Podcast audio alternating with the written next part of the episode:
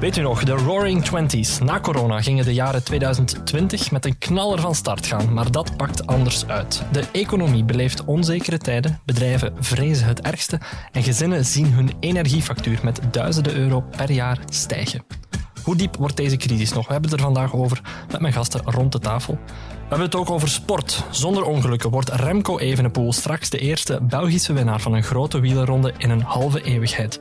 Een mijlpaal, of misschien ook niet, want de Ronde van Spanje is toch niet de Ronde van Frankrijk.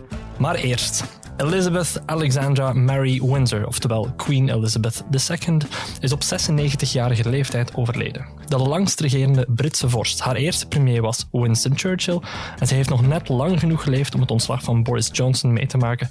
En de laatste premier die ze aanstelde was Liz Truss, meer dan een eeuw ouder dan Churchill. Ze heeft haar land de EU zien vervoegen en weer verlaten, maar uiteindelijk hebben de Smits dan toch gelijk gekregen, later dan verwacht. The Queen is dead. Bart, als republikein, heb jij een traantje weggeplinkt? Nee, toch niet. Maar goed, er is natuurlijk wel een mens overleden en dan past een beetje afstand en respect. En het is misschien ook niet het moment om, zoals de Schotse supporters blijkbaar gisteren in het voetbalstadion gedaan hebben, om allerlei gezangen aan te heffen. We gaan het beschaafd houden vandaag. Ik denk het, zoals altijd eigenlijk. Zoals altijd, zo zijn wij. Fantastisch. Het is tijd voor een jingle. Welkom, ik ben Stavros Kelepouris. Dit is Lopende Zaken. Lopende Zaken.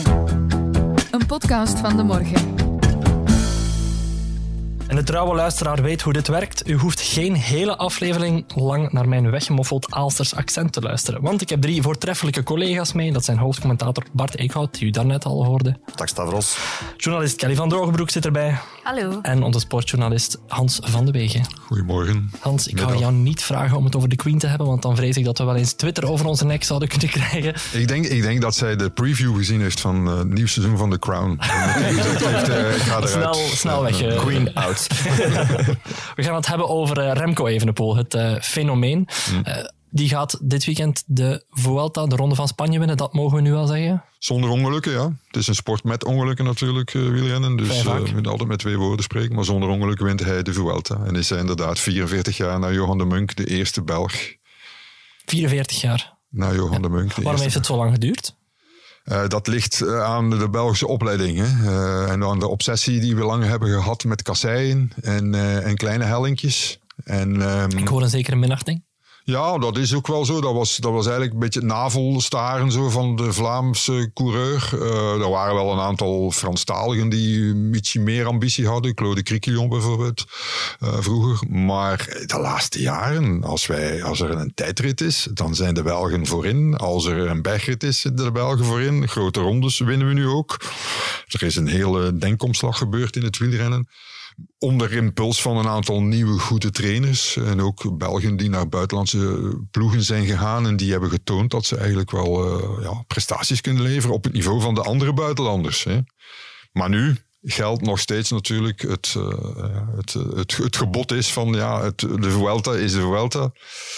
Er zit daar nog wel een en ander boven, hè, om te winnen.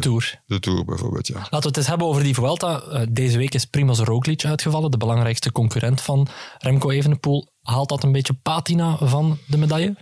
Laten we zeggen dat het geluk was hem niet ongunstig. Hè. Als hij viel, was het niet zo erg. Als een ander viel, was het veel erger. Maar om geluk af te dwingen, moet je ook in de positie zijn dat geluk jou toelacht. En wat bedoel ik daarmee? Als je op de 10e plek staat en de eerste 2 die vallen weg, dan word je nog maar 8e. Remco Evenepoel was wellicht de beste renner, maar misschien ook maar de tweede best, wie weet, hè.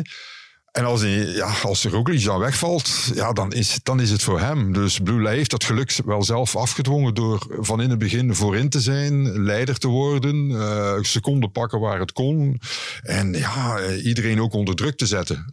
Later hebben ze hem onder druk gezet en dan is uiteraard Roglič weggevallen. Maar ik stel me wel de vraag, zou Roglič die 1,5 minuut hebben kunnen dichtrijden? Ik denk het niet. En in een grote ronde met maar 1 tijdrit is het een knalprestatie voor Remco Evenepoel. Een knalprestatie, maar toch staat het land niet op zijn kop. Ook niet 44 jaar na. Het zal wel komen, hè? Het zal wel komen. Maar ik wil Johan De Muynck citeren, die vandaag in de krant staat bij ons. Die zegt van geef een bak bier in het stadhuis van Schepdaal, maar je moet er nu ook geen nieuwe koning van maken. Hè? en dat zal dan waarschijnlijk worden weggezet als een oude zeiker. Maar hij heeft wel gelijk. Ik bedoel, dit is een stap in de carrière van Remco Evenepoel die we eigenlijk al hadden verwacht een paar jaar geleden. Maar door die zware valpartij in de Ronde van Lombardije is dat er niet van gekomen. Zijn terugkeer vorig jaar in de Giro is op een sisser uitgelopen. Ik heb toen ook al in de krant geschreven dat ik hem eigenlijk wel als kanshebber zag om die Giro naar zijn hand te zetten. Dat is helemaal de mist ingegaan. Maar Remco Evenepoel heeft ongetwijfeld het talent om een grote ronde te winnen. En dat bewijst hij nu. En dat is nog maar eens een stap in zijn carrière. Persoonlijk vind ik zijn Luik-Bastenaken-Luik dit jaar, die hij wint, van grotere waarde dan deze Vuelta. Je zegt dat we dat al vroeger verwacht hadden, maar hij is wel nog heel jong. Hè? Ik geloof vroeg in de 20? 22. Mm-hmm. Maar... ja, Pogacar is hetzelfde. Die had op zijn 21ste won die al.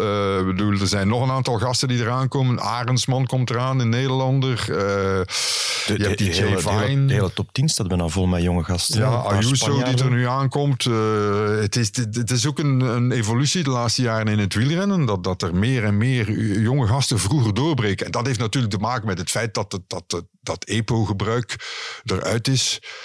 En ook wel andere doping eruit is, waardoor jonge, getalenteerde renners, die al op vroegere leeftijd, en dat speelt ook mee, goed getraind worden, en die zomaar een beetje gaan rondrijden, goed getraind in het peloton komen, ook meteen de oude mannen het vuur aan de schenen kunnen leggen. Goed getraind, maar ze hebben wel vaak een wat diverse opleiding gehad. Hè? Ja.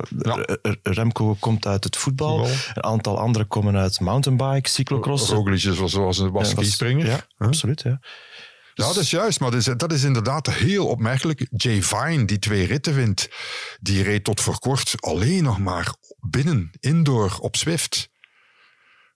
Dus zijn fiets stond... op de rollen thuis. Op de rollen, ja. Zijn fiets stond op zo'n van die supertrainers. En die reed daar iedereen aan flarden. En dan heeft dat team gezegd, dat met Zwift, het team Alpecin-Deceuninck, Alpecin-Deceuninck is het nu, gezegd, die hebben met Zwift een deal van, we geven die een contract. Die gast wint meteen 2 ritten.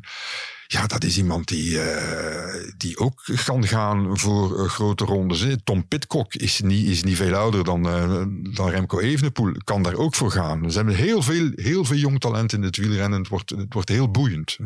Tussen al dat jong geweld is Remco Evenepoel daarin dan nog een bijzonder geval. Want er is het bekende verhaal van Remco Evenepoel die aan een Europees toernooi voor junioren, het EK of WK, voor junioren meedoet en daar 10 minuten voor de rest eindigt.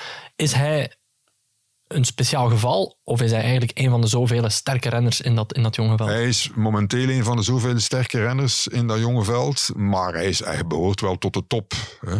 Maar de vraag is nu, hoeveel progressie zit nog in Evenepoel?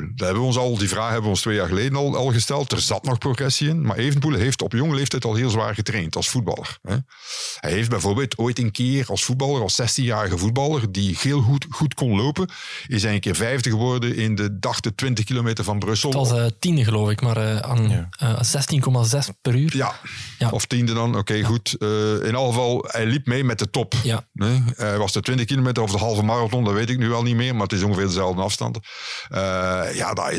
Daar weet je van, die gast is al getraind op die leeftijd. Hè? En de vraag is nu, welke volgende stappen? Zitten er nog stappen in? Volgens zijn trainer wel. Hè? Wat heeft het meeste glans? De wellicht overwinning van Remco Evenepoel in de Vuelta of de groene trui van Wout van Aert in de Tour? De Vuelta. Toch? Ik vind de groene trui, heb ik altijd gezegd, dat vind ik zoiets als de prijs voor de beste muziek bij de Oscars of zoiets. Dat vind ik, ik heb dat altijd gezegd. Er is maar 1 trui die telt. Dat is die in Parijs wordt gegeven de laatste zondag, die gele.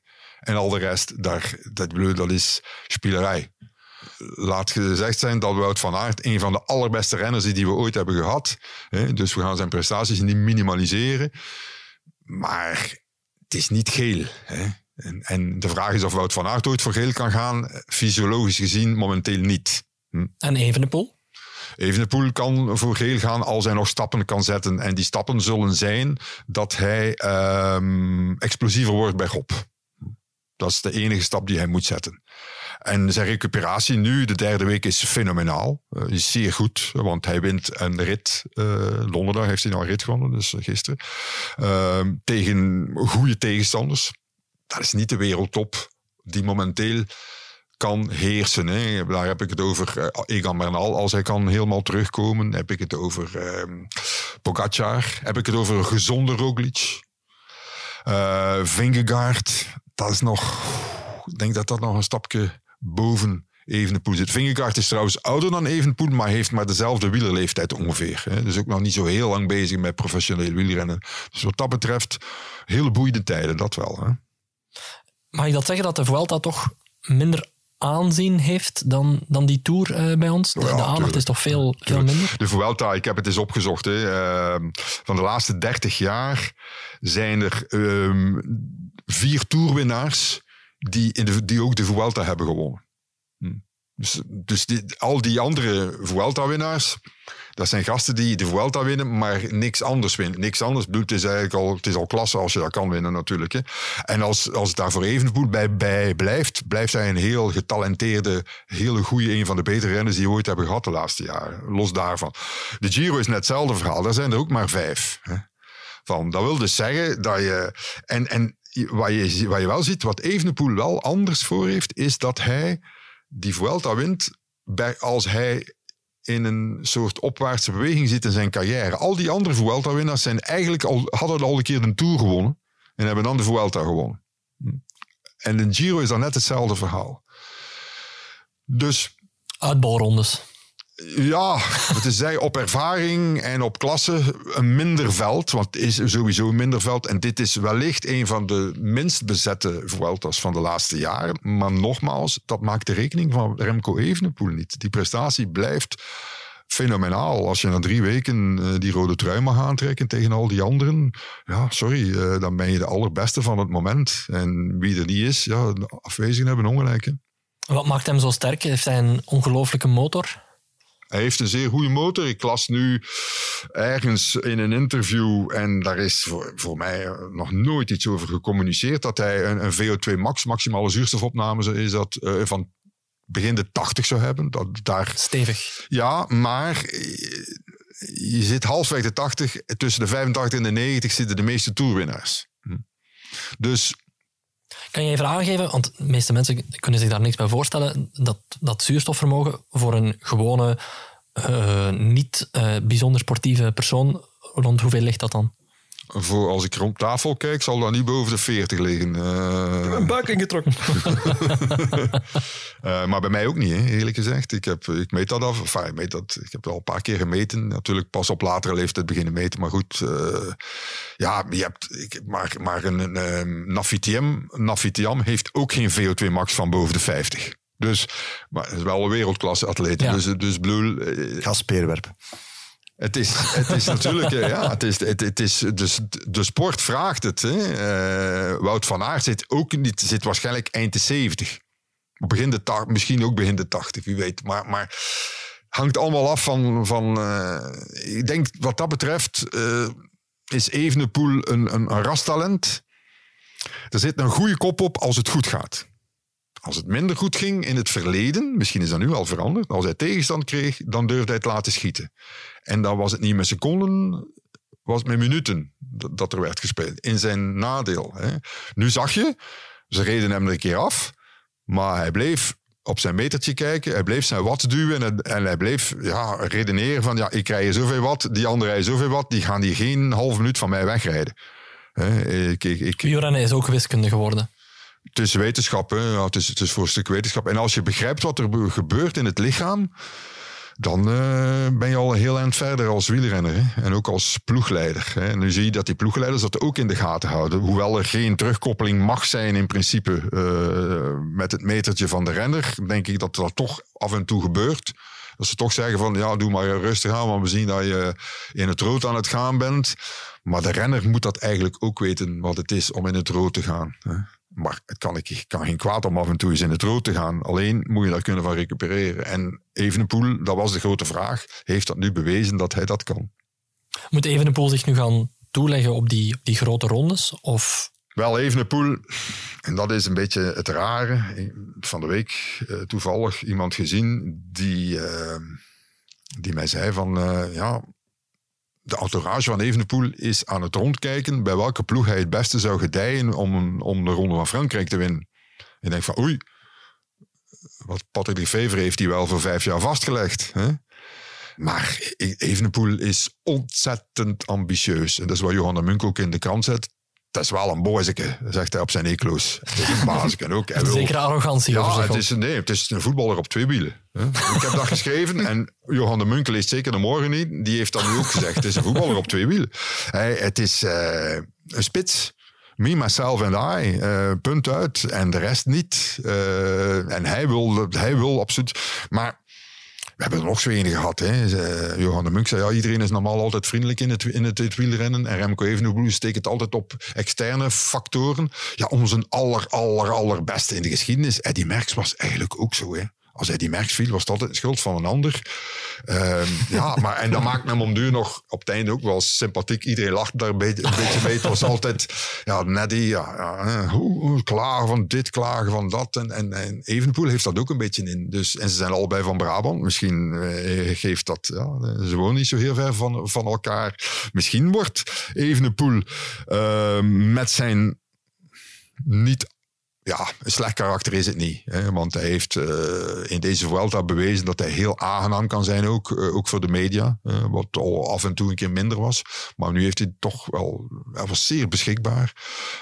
Maar met zijn pikant karakter... de meeste toppers zijn niet al de beste karakters. Hè? En Evenepoel heeft natuurlijk ook The Last Dance gezien met Michael Jordan... Die dat ook ziet van, ja, je moet af en toe wel een beetje smeerlap zijn om de allerbeste te worden. Hè? Zijn dit nu hoogdagen voor het Belgische wielrennen? Ja, met Evenepoel, met Wout van Aert? Niet alleen Evenepoel, Wout van Aert. Ilan van Wilder vind ik ook fantastisch. Die rijdt daar mee. Die Kian Uiterbroeks, die de Ronde van de Toekomst wint. Fantastische renner. We hebben nog Mauri van Zevenant. Die ga je niet te veel meer zien in dezelfde ploeg met Evenepoel, hoewel ze in dezelfde ploeg rijden. Dat is ook een groot talent. Maar we hebben er nog een Dylan Teuns die de Waalse Pijl wint. En Wout van Aert.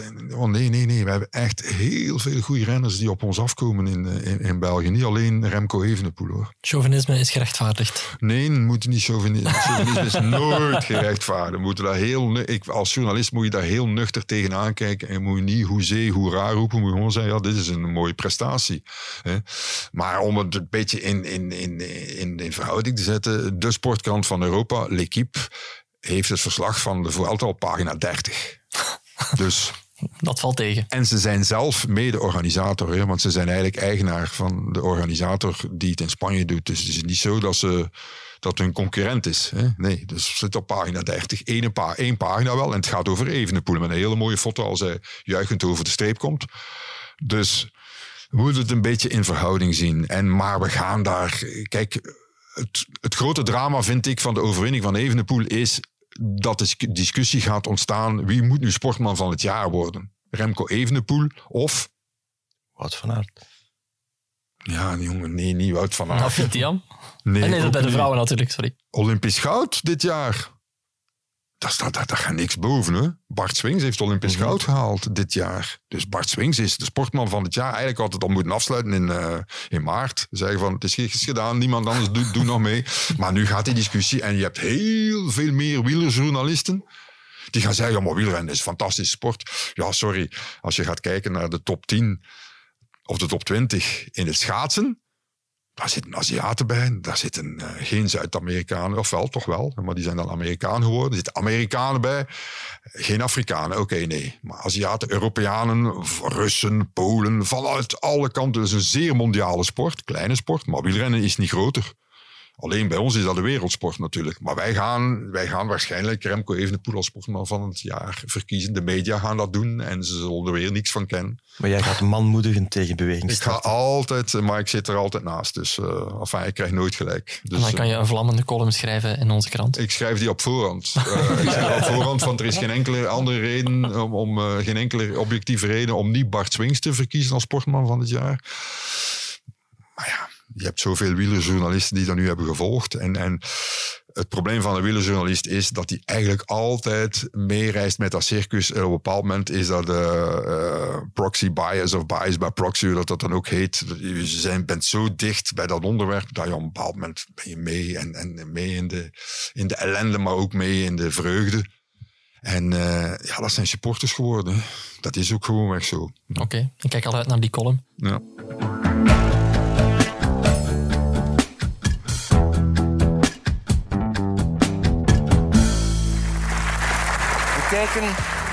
Een recessie in de ogen.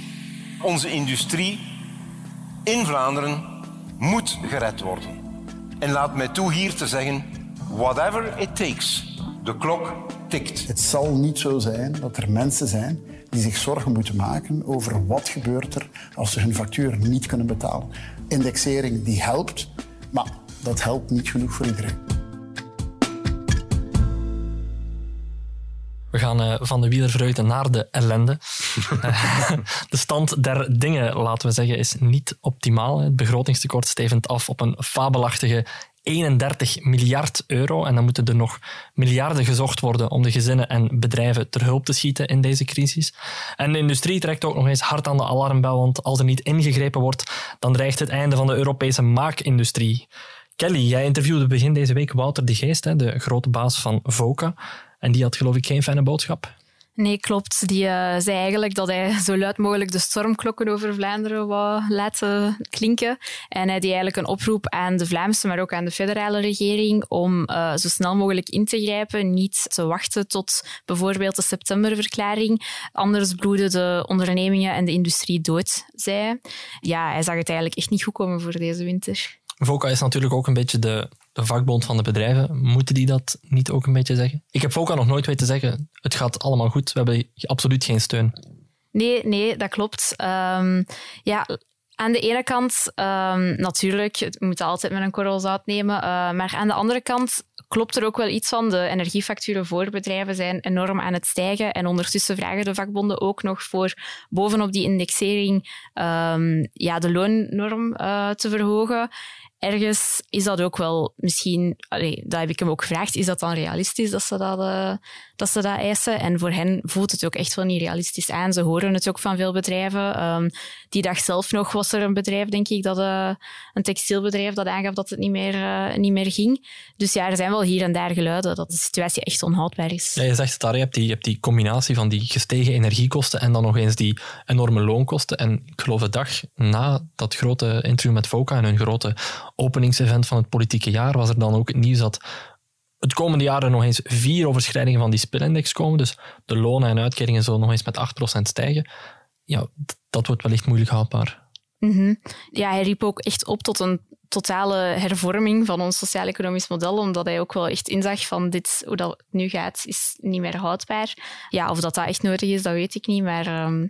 er zal wel iets moeten gebeuren. En wat bedoelde hij dan met die herziening van het sociaal-economisch model? Wel, hij zei, het is niet echt een moment om nu te gaan pleiten voor de afschaffing van de loonindexering, net zo min als het nu de tijd is om te pleiten voor de afschaffing van de loonnormwet of zo. Maar tegelijkertijd zei hij, we hebben nu wel de kans met die energiecrisis, met de loononderhandelingen, om samen voor iets nieuws te gaan. Hij riep eigenlijk op tot praten, tot niet langer ruzie maken over de dingen die we nu hebben, maar samen tot een nieuw model te komen. Wat dat dan precies moet zijn, daar ging hij ook niet echt verder op in. Dat zullen we nog moeten zien, denk ik, de komende maanden. Dat samenwerken, dat zei Mark Leemans van de Christelijke Vakbond eerder deze week ook, maar hij zei dan wel meteen, laten we toch maar gewoon gaan staken op 9 november. Bart, hoe serieus moeten we dat nemen? Ik twijfel daar een beetje aan. Natuurlijk, gezegd is gezegd en het stakingswoord is gevallen. Dus dat heeft toch een aantal mensen bijzonder zenuwachtig gemaakt. Ik ben geneigd om zelf te denken dat het toch vooral een tactische retoriek is om een beetje te fungeren als een soort stoomfluit om de druk van de ketel te halen. Want ja, zoals Kelly zegt, de facturen bij de bedrijven die zien er niet te best uit, maar de facturen bij de mensen thuis zien er natuurlijk ook niet te best uit. Dus iedereen krijgt de alarmkreten van zijn eigen achterban te verwerken. En dus eigenlijk zou ik denken dat wat Mark Leemans daar gezegd heeft namens het vakbondsfront, dat het toch vooral een poging is om aandacht te krijgen, ook voor die agenda van de huishoudens. Want als je dan kijkt wat er eigenlijk in het eisenplatform van de vakbonden staat, dan komt dat eigenlijk vrij goed overeen met wat de regeringen toch al van plan waren. Dat zou je dan eigenlijk in een soort twee sporen kunnen opdelen. Enerzijds is dat natuurlijk die vraag om echt structureel te gaan ingrijpen die aan de Europese Unie wordt gesteld en waar de Europese Raad vandaag toch een aantal stappen vooruit zal moeten zetten. Als het dan gaat over prijsplafond, eventueel kijken naar overwinsten van bedrijven die wel profijt halen uit de energiecrisis. Dat zijn dingen die Europa moet regelen, waar eigenlijk de vakbonden eigenlijk op dezelfde lijn zitten als de regering. En anderzijds vragen ze toch van de binnenlandse regeringen een terugkeer naar het anticrisisbeleid dat we nog grosso modo kennen uit onder andere de coronacrisis. Ja, en eigenlijk is dat ook wel een beetje wat, weliswaar andere maatregelen, die de werkgevers ook vragen. Ook zij vragen dat er terug bescherming komt tegen faillissementen, dat de tijdelijke werkloosheid terug wordt opgetuigd. En dergelijke maatregelen willen de vakbonden eigenlijk ook graag uitgerold zien. Ik twijfel heel erg of er echt gestaakt gaat worden. En als het gebeurt, lijkt me dat sowieso geen geweldig goed idee. Iedereen wil maatregelen, iedereen wil hulp. Maar intussen, we zeiden het daarnet al, het begrotingstekort loopt op tot 31 miljard euro. En dan wil de regering nog een paar miljarden uitgeven om de bedrijven en de gezinnen te steunen. Waar eindigt dat? De putten lijken nooit diep genoeg. Ja. Daar zit het verschil met de vorige crisis, waar inderdaad de regering de portemonnee alles fel heeft opengetrokken. Ik verwijs nogmaals naar de coronacrisis. Is wel dat er op de financiële markten dingen aan het verschuiven zijn. Omwille van die hyperinflatie zijn centrale banken verplicht om de rente op te trekken. En dat gebeurt dus ook in Europa. En dat betekent dat de tijd dat België en andere landen geld semi-gratis konden lenen op internationale markten. Die tijd is voorbij. Er worden nu al toch fikse rentes betaald voor schuldpapier, Belgisch schuldpapier. En ja, dat betekent dus dat die extra rekening ook blijft oplopen. Anderzijds is er geen andere keuze. Dus ook de Belgische regering, of de Belgische regeringen moet ik zeggen, hebben geen andere keuze dan toch weer een aantal van de facturen van bedrijven en gezinnen op te rapen. Alleen merk je wel dat in vergelijking met andere landen, naburige landen, de generositeit kleiner is in België, dat de aarzeling wat groter is, omdat wij natuurlijk met een historische staatsschuld zitten en sowieso al aan deze crisis vertrokken met een stevig begrotingstekort. We hebben natuurlijk ook wel dat bijna unieke Belgische systeem van die indexeringen. Dat loopt ook wel op voor de overheid die rekening en beschermt wel de gezinnen heel erg goed tegen verarming. Dat is ook duur. Dat is wel iets dat we doen, maar ja. Dan is de vraag wel, hoe lang kan je dat volhouden? Ja, maar bijvoorbeeld de Nederlandse regering heeft een gigantisch koopkrachtpakket nu uitgerold. Ze hebben geen automatische indexering, maar uiteindelijk moeten zij dan een soort beleid installeren dat even duur is en dat even goed mensen moet beschermen tegen de inflatie. Hè? En dus het idee dat de inflatie in België bijzonder is en mee wordt aangewakkerd door die indexering, dat houdt niet echt stand als je naar internationale cijfers kijkt. Inflatie in Nederland is veel groter dan in België nog. En dus België is een probleem, hè? Maar persoonlijk ben ik geneigd om op dit moment, en dan spreek ik echt over dit moment, te behouden wat er is. Omdat je anders ga je toch het soort onrust creëren, paniek creëren. Je weet niet wat er dan gaat komen.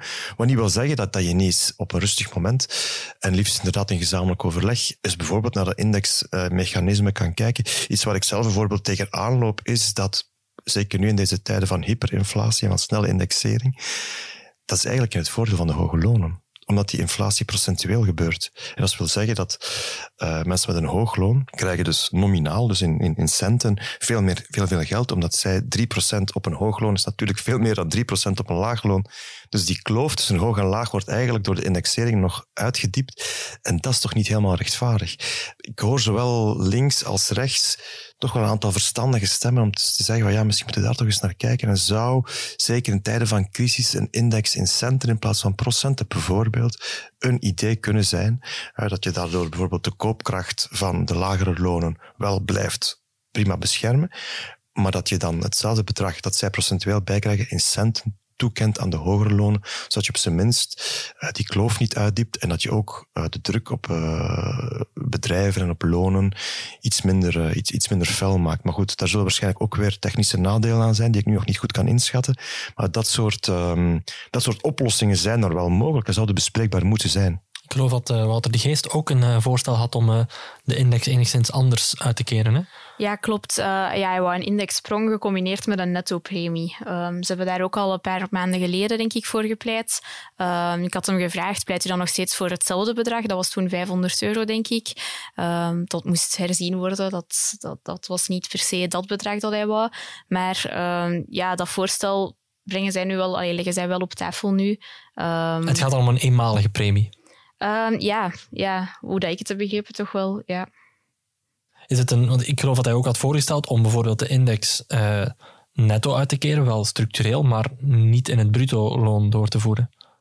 Daar heeft hij tegen mij toen niks over gezegd. Dan heb ik het misschien verkeerd voor. Is dat die indexeringen, dat is een uniek Belgisch systeem. Zijn wij nu zo gek dat wij dat doen, of zijn wij nu zo slim?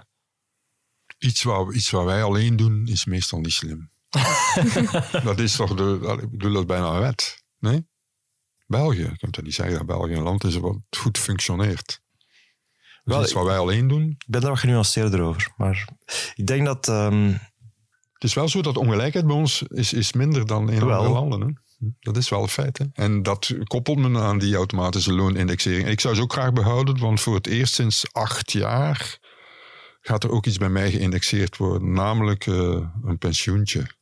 Ah, juist. Ja, ik werk nog wel verder, maar ik krijg ook een pensioentje. En dat gaat geïndexeerd worden. Ik kijk daar echt al naar uit. Ik wil het even hebben over die overheidsfinanciën, Bart. Jij hebt daar, geloof ik, in de krant ook al een aantal keer over geschreven. De putten zijn wel heel diep. Hoe raken we hier ooit nog uit? Want je zei daarnet, ja, het is onvermijdelijk dat we op dit moment moeten bedrijven en gezinnen steunen. Goed, maar hoe raken we straks, als deze crisis ooit achter de rug is, hoe raken we hier uit? Hoe dempen we die putten weer? Ja, dat zal geen eenvoudige opdracht zijn. Omdat we inderdaad in een soort ook... Als je even de blik wat ruimer trekt... Dan is enerzijds natuurlijk die historische schuld die je als een soort blok achter je been meesleept. En anderzijds zit je wel vandaag in een tijdperk van opeenvolgen van complexe crises. Je hebt er net in je inleiding verwezen naar de voorspelling dat na corona dat we gingen zien wat we gingen zien. Dat de Roaring Twenties zouden aanbreken. Ja, niets van dat alles, hè. Dus je kan moeilijk... we zijn gedoemd om optimistisch te blijven, maar er is geen enkele zekerheid dat na deze nieuwe helling die op ons pad komt, dat daarna een zonnige vlakte komt. Dus, en wat je wel kunt vaststellen is dat er eigenlijk amper nog reserve is vandaag om dat soort toekomstige uitdagingen die we nog niet kunnen inschatten, om die aan te gaan, hè. Zelfs zonder onverwachte incidenten weet je nu al dat je toch voor een probleem van vergrijzing staat en dat je voor een probleem van klimaatopwarming staat. Wat twee ook alweer zeer complexe crises die voorspelbaar zijn en waarvan je weet dat zij heel veel geld gaan kosten. Onder andere aan gezondheidszorg, onder andere aan preventie van rampbestrijding. Dus dat zijn dingen waarvan we weten dat ze op ons afkomen en waar wij op dit moment eigenlijk geen buffer voor hebben. Wat een heel goede zaak zou zijn voor de Belgische staat, is dat er toch eens gekeken wordt naar welke kerntaken de overheid eigenlijk voor haar rekening wil nemen en welke andere opdrachten zij toch zal op een of andere manier moeten afstoten of verminderen. Als je dat zo abstract zegt, is dat iets waar iedereen het altijd mee eens mee is, maar toch gebeurt het nooit. Omdat er natuurlijk onder dat lappendeken van uitgaven zitten natuurlijk heel veel belanghebbenden, heel veel belangengroepen, die toch altijd voor het hunne scharen. En daardoor blijft het uitgavenpatroon van de Belgische overheid met al zijn deelregeringen die qua subsidiëring minstens in hetzelfde bedje ziek zijn, om niet te zeggen nog zieker zijn, blijft dat systeem toch maar doorgaan. En daar zit wel een probleem. We hebben ook heel veel overheid in België. We hebben een heel dikke, stroperige administratie, heel veel bestuurslagen, heel veel politieke mandaten, heel veel bestuursmandaten. Ik denk dat een deel van de oplossing toch zal zitten in het... zonder dat ik als een neo-Thatcheriaan wil klinken, verre van, maar een soort afslanking van een soort verscherping van je doelen en van je prioriteiten. Het zal toch nodig zijn. Ja, een van de dingen waar ik me altijd over verbaasd heb, is dat er, geloof ik, 4 of 5 instellingen zijn die het kindergeld uitbetalen. Mm-hmm. En die doen allemaal exact hetzelfde. Ja. En ze beconcurreren allemaal elkaar om bij hen te komen. En dat heeft absoluut geen zin, want ze gebruiken allemaal gewoon hetzelfde systeem en ze keren hetzelfde bedrag uit. De ziekenfondsen, hetzelfde verhaal. Ja. En dan, dan is het blijkbaar ook een soort hoogtepunt van de Vlaamse autonomie, dat kindergeld ook nog eens geregionaliseerd is, waardoor je 3 systemen hebt met 3 administraties die eigenlijk naar elkaar gekeken hebben om te zien van wat gaan jullie doen? Oké, we gaan dan hetzelfde doen. Dus eigenlijk heb je nu 3 keer hetzelfde systeem in aparte gewesten. Ja, er is ik heb het ook al vaker geschreven, het is ook een Belgisch of een Vlaams taboe, maar er zit een correlatie tussen de groei van de splitsing van de Belgische overheid en de groei van de schuld en van de begrotingstekorten. Omdat die ondubbeling van... Het is eigenlijk logisch, maar niemand durft daarover praten. Omdat de ondubbeling of verdrievoudiging van die administratie leidt tot gewoon veel meer overheadkosten. Dat leidt ook tot een soort gebrek aan verantwoordelijkheidszin, omdat degene die de inkomsten moet innen, is niet degene die de uitgaven mag doen. Dus er is ook een gebrek aan responsabilisering in dat systeem geslopen. Dat leidt allemaal tot een opgezwollen overheid. En daar is goed naar kijken zal uiteraard niet de hele put dempen. Dat is ook geen ambitie die je moet hebben als overheid, denk ik. Je kan als een verantwoordelijke overheid best wel wat schuld verdragen, maar ik denk dat het niveau van Belgische schuld en van de Belgische begrotingstekort is wel niet gezond. Dat zeggen niet, dat is geen rechtsstandpunt. Dat zeggen evengoed mensen die meer progressief in het leven staan. Gelukkig hebben we Remco Evenepoel nog. Ja. En worden we in Qatar wereldkampioen voetbal, is het niet, Hans? Dat denk ik niet, eerlijk gezegd niet. Nee. Dat zal voor een volgende podcast zijn. Ja, inderdaad, want onze tijd zit er weer op. De krant schrijft zichzelf niet. Hartelijk dank aan mijn gasten, Bart, Hans en Kelly. Hartelijk dank ook aan de luisteraar. Wij zijn er volgende week terug met meer nieuws. Tot dan, dit was Lopende Zaken.